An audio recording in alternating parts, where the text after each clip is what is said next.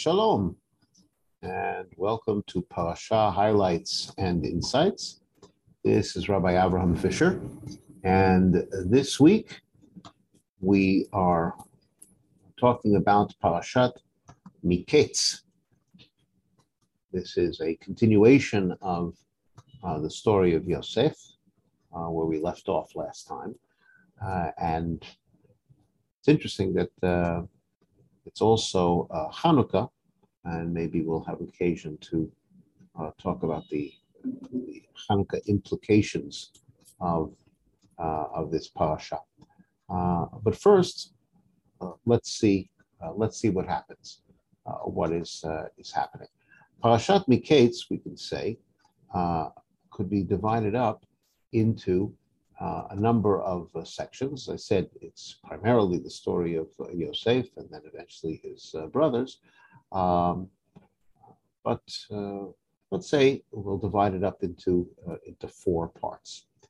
In, in, the first part of the parasha, we learn how Yosef rises from the depths of an Egyptian prison and eventually rises to rule over Egypt.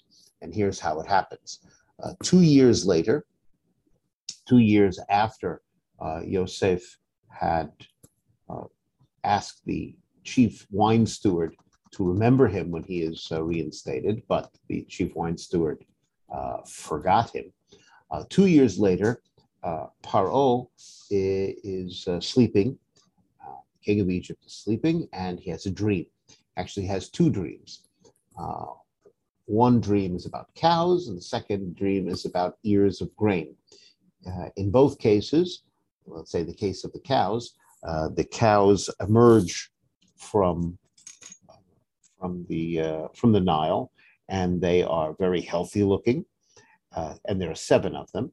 And uh, then there emerge from the Nile uh, another seven cows, and they're very scrawny looking, and before his eyes during the dream, uh, the scrawny cows uh, swallow the fat cows. And then he wakes up, then he goes back to sleep. He has another dream. And in the second dream, he sees uh, ears of grain uh, rising up from a, uh, from a central stalk. And the first seven ears of grain are very healthy looking. And then another seven ears of grain arise uh, and they are very scrawny and blasted uh, looking. And uh, while he's watching, the scrawny, skinny ears of grain uh, swallow, uh, I guess they develop a mouth, uh, swallow up the rich looking ears of grain. And then once again, Paro wakes up and he's very, very disturbed by the dreams. and so he calls for those to interpret uh, and all of his wise men are unable to interpret the dream. And it's at this point that Chief Wine Steward uh, admits uh, that he's done something wrong, that he's forgotten Yosef, and he tells uh, Paro that when he was in when he was in prison, that Yosef, this Hebrew, this young Hebrew slave, uh, had uh, accurately interpreted both his dream and the dream of the chief baker, uh, and exactly what Yosef said would happen uh, would happen, and uh, and so Paro uh, gives the order for Yosef to be brought uh, before him. Yosef is prepared for his appearance before Paro because he's been in prison, so he needs he needs to be cleaned up and have his clothing changed. And Paro tells Yosef both of his dreams, and Yosef begins to interpret Paro's dreams. The first point that he makes is that although there are two dreams, it's really one message. It's really one dream. And the message is that there will be seven years of uh, plenty in the land of Egypt, exceptional plenty, uh, but that will be followed by seven years of famine. And the years of famine will be so severe uh, that uh, people will even forget the years of plenty. And then Yosef continues and says uh, that Paro should appoint someone to collect the surplus food during the years of plenty. Uh, and then uh, to be responsible for distributing, uh, selling the surplus food during the years of famine. And Paro thinks that this is a, a very, very good idea and that there's no better person for this uh, task than uh, Yosef himself. And so Paro appoints Yosef, who is at the time 30 years old, uh, to be uh, just what Yosef said, uh, to be in charge uh, of the food during the famine and then uh, during the, the years of, first during the years of plenty and then during the years of famine. he is given a, an Egyptian name, Safanat Paneach, which Rashi says means that he's the one who's able to uh, solve and uh, explain that which is hidden. And Yosef is placed in a position second only to Paro himself.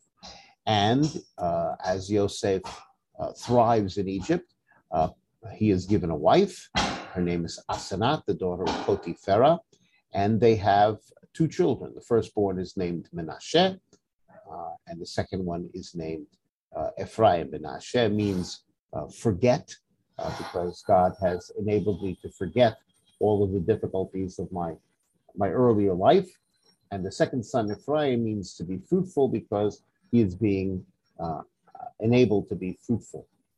Uh, and then the years of plenty begin. So Yosef supervises the collection uh, of the food during the years of plenty, all of the surplus.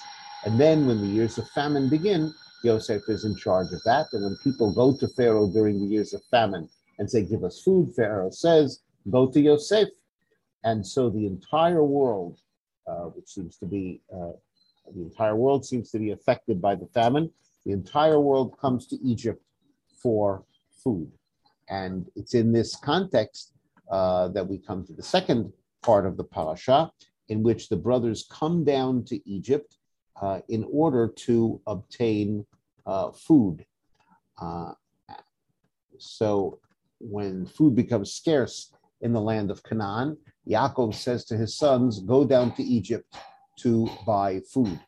And uh, so they do so. Of course, they bring money with them. And uh, when the brothers stand before Yosef, the supreme irony is that uh, he, Yosef, recognizes his brothers because although they're older, they basically look the same. But the brothers do not recognize him, uh, most likely because he's older. He's got a beard now, which he didn't have uh, earlier, uh, and also um, he's uh, he's dressed like an Egyptian. He he speaks in Egyptian, and so they do not recognize him. Um, and he remembers those dreams that he had had. We'll talk more about that later. Uh, and he begins by accusing them of being spies. Uh, and their response is, uh, We're not spies. Originally, we were 12 brothers. One is home with our father, that's a reference to Binyamin, and one is no longer, and that's a reference to Yosef himself. Um, Yosef uh, says, "Well, I don't, I don't believe you. Uh, in order for me to believe you, send one of you to go back home to bring this youngest brother that you speak of, and then I'll believe you." And he throws them in jail for three days uh, until they would uh, decide which one of them would go uh, go back to Canaan. And uh, in the end, they do not give up any of their brothers. So Yosef says, I'm going to let you go back. But if you ever plan to return to Egypt to buy food, and of course that's going to be necessary because the famine is going to continue, if you return to Egypt, you must bring your youngest brother with you. And in the meanwhile, I will keep one of you until uh, you return. The brothers speak amongst themselves in Hebrew, but Joseph can hear it, and of course he understands it. They don't realize he understands it, but of course he does. Uh, they they say that the reason we are suffering is because what we did to our brother. And Ruvain says, "I warned you not to uh, not to harm our brother Yosef, but you didn't listen." Yosef understands all of this, and uh, he is uh, he is moved. So he turns away and he cries. Uh, then Yosef uh, gets ready to send the brothers back. He chooses one of the brothers, Shimon.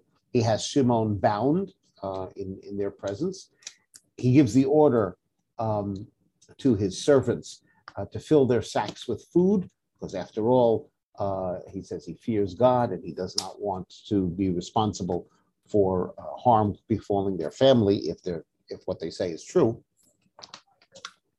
And so they will be given uh, they're given food, and he tells the servants to put their money back in their sacks. On the way back, one of the brothers discovers that his money's been returned, and they wonder why has Hashem done all of this to us. And then the brothers do return to uh, Yaakov. They tell Yaakov what happened. Uh, now all the brothers discover that their money has been returned to them. Yaakov uh, bewails the fact that all of these tragedies have happened to, to him. And uh, the fact is that they will have to return to Egypt at some point um, in order to buy food, but also in order to uh, get Shimon back. Um, but the question is uh, what to do about Binyamin. So Ruvain says, uh, if I do not return Binyamin, in other words, let Binyamin go, and if I do not return Binyamin, then kill my two sons. Uh, and Yaakov uh, declares at this at this stage, uh, you're not going back to Egypt. However, in the third part of the parasha, it becomes inevitable that they must return to Egypt uh, because, as we find, the famine is severe, and Yaakov says, You must go back down to Egypt and buy more food. Yehuda points out the fact that we cannot go down without Binyamin. And Yaakov reiterates, Why did you tell the man uh, in charge about Binyamin? And the brother says, He asked. Uh, and that's what we told uh, what, what, we told him. Uh, and it's at this point, uh, rather than uh, Ruvain's offer to to sacrifice his own two sons, um, which Yaakov doesn't even dignify with a response. Here, Yehuda says that he will take responsibility. He says, I will take personal responsibility for Binyamin. It's at this point that Yaakov uh, agrees and he says, um, take uh, gifts uh, for the man to appease him, take additional money uh, to buy more food, as well as the money that was returned to you. That you have to give that back. And uh, he blesses them. May Hashem give you compassion uh, before the man. And so the brothers return to Egypt. Yosef uh, sees his younger brother Benjamin, the only one with whom he has a common mother, as well as a common father. And uh, he gives orders that uh, all the brothers be brought to his house uh, and uh, they will dine together at uh, lunchtime. Uh, the brothers are afraid. Uh, they stand outside the door and uh, talk to the chief of Yosef's household. Uh, and they say, We've returned the money and brought other monies to buy food. And the chief says, Do not fear, your God has given this to you. In other words, you keep uh, what you found, it's all yours. He brings out Shimon and welcomes them to Yosef's house. And it's at this point that Yosef returns home for lunch. He asks about their father's welfare and he blesses Binyamin. And once again, Yosef uh, cries and uh, they're all uh, served a meal fit uh, for a king. then we come to the final part of the parasha, uh, what we might call the ultimate test, the test of Yosef's cup, of Yosef's goblet. Uh, as they are finished, the Yosef once again gives orders to fill their sacks with food, uh, to return their money to them, and also take my cup, my very special cup, uh, and place it in Binyamin's sack. And the brothers leave. Uh, then, as they have left, Yosef gives orders uh, to his servants to follow them and accuse them of stealing my cup. When the uh, servants of Yosef uh, catch up with the brothers uh, and they make this ap- accusation, um, the brothers says, "Look, we returned the money, uh, so of course we would never steal. In other words, we've proven ourselves to be honest people." Um, and they say, if any, if we have any thieves among us, of course, they're thinking of uh, maybe one of their own servants that might have stolen. Uh, whoever has stolen that, uh, that uh, thief will die, and then we'd be prepared to be slaves. And the chief uh, responds, saying, Only the thief will be a slave, the rest of you will be free. And then they open their sacks, and the, the cup is discovered in the sack of Binyamin. the brothers tear their garments at what this means because Binyamin has been uh, condemned, um, and uh, they return to Yosef's house, and Yosef uh, accuses them uh, of, of stealing. Yehuda, who remember has taken responsibility for Binyamin, says, We will all be your slaves. And Yosef's uh, response, which is the response that concludes the parasha, is only the thief will remain uh, behind to be as a slave. The rest of you may return in peace to your father. But of course, that's so ironic. Uh, they would not be able to return in peace because if they would return without Binyamin, uh, that would uh, that would destroy their father. Uh, and that's where we leave this uh, this parasha.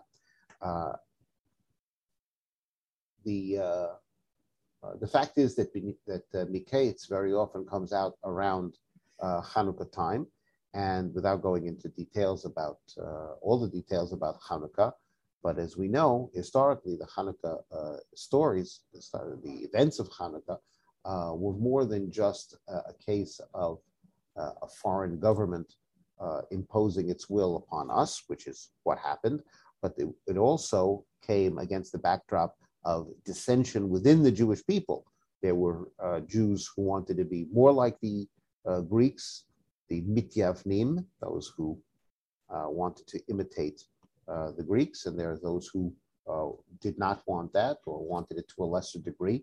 Uh, and so Hanukkah is both a, a struggle of us against, against a foreign oppressor, but it's also dissension among the Jewish people. And that's uh, one of the things that we see in this parasha uh, dissension among uh, the Jewish people. However, uh, it's uh, heartening to see that at this point, uh, the brothers are taking a different approach to their brother, in this case, Binyamin, that they're willing to, to protect him and, and stick up for him. but it will, we'll have to wait until next week's parasha to find out exactly how this will turn out. Uh, at, uh, at the beginning of Yosef's rise to power, Yosef is the, the ruler over the land. He's the one who provides everybody uh, with the food. And uh, eventually the brothers came. And the Torah tells us that when Yosef saw his brothers, he recognized them uh, and he acted like a stranger toward them. He spoke harshly. Um, and uh, he, he asked where they're from and they say they've come from Canaan um, uh, to procure uh, food. Um, he recognized them, they didn't recognize him. And it says, Vayizkor Yosef et chalomot asher chalam lahem. Yosef remembered the dreams that he had dreamed about them, and that's when he accuses them of being uh, spies. Uh, does this mean that he's uh, looking for revenge? God forbid. Uh, so the approach that the Ramban has to this uh, to this episode uh, is is as follows. An important part of the Ramban's understanding is that, according to the Ramban, Yosef regarded his dreams as being prophetic, and therefore they absolutely had to come true. Uh, when the brothers come down to Egypt to buy food, he sees that Binyamin is not amongst them, uh, and he uses this as an opportunity uh, to make the dreams come true. According to the Ramban, that's what Yosef is, uh, is planning. He wants to fulfill the first dream in which all of the brothers bow down to him. And that's why he doesn't tell them at this time, I am your brother. But rather, it's only after that first dream is fulfilled uh, namely when all of the brothers, including Binyamin, come down to Egypt and they all bow down to him. Only after that that he reveals his uh, true identity, uh, because uh, it's at that point he wants the second dream to be fulfilled, uh, which involves not only his brothers but also his uh, father to bow down to him. and as the Ramban points out, if it weren't for this fact, namely that Yosef absolutely believes uh, that the dreams are prophetic and must come true, uh, and uh, that he is, must be instrumental in the fulfillment of the dream. If it were not for that, then it would indeed have been uh, a great sin for Yosef uh, not to have uh, revealed his identity. Once he comes to power, uh, he was in a position to send word back to his father that he's alive, uh, but he did not do that. Um, uh, because that, that brought great anguish to his father. His father's anguish extended even beyond when Yosef was had it in his power to uh, to, to inform his father that he was indeed alive and well. Um, not to mention the fact that, he, that Yosef causes even great, greater uh, anguish to his father uh, because of Shimon and, and so on. And, and even if, says the Ramban, uh, he wants to cause anguish to his brothers, uh, to punish them for the way they had treated him, uh, still he had to have compassion on his father. But rather, says the Ramban, uh, Yosef was waiting for the proper time in order to see that the dreams would be fulfilled, because, as I've said, the Ramban holds that Yosef holds that these dreams are prophetic and they must come uh, come true. It's only after Yosef hears about the dreams of Paro that he realizes that now is the opportunity for his own dreams to come uh, to come true, uh, and that's when he uh, begins the, uh, the process when the brothers come down, uh, that all of the dreams are going to come true. When the brothers come down to Egypt to buy food, uh, then he can see to it that these dreams, these prophetic dreams, would actually be fulfilled. Uh, that's the position of the of the Ramban on the on the subject of why Yosef behaves the way he does. I thank you all very much uh, for joining me uh, for uh, this exploration of Parashat Miketz. wish you all a Chanukah Sameach as well as a Shabbat Shalom. this has been Rabbi Abraham Fisher for Parasha Highlights and Insights saying Shalom.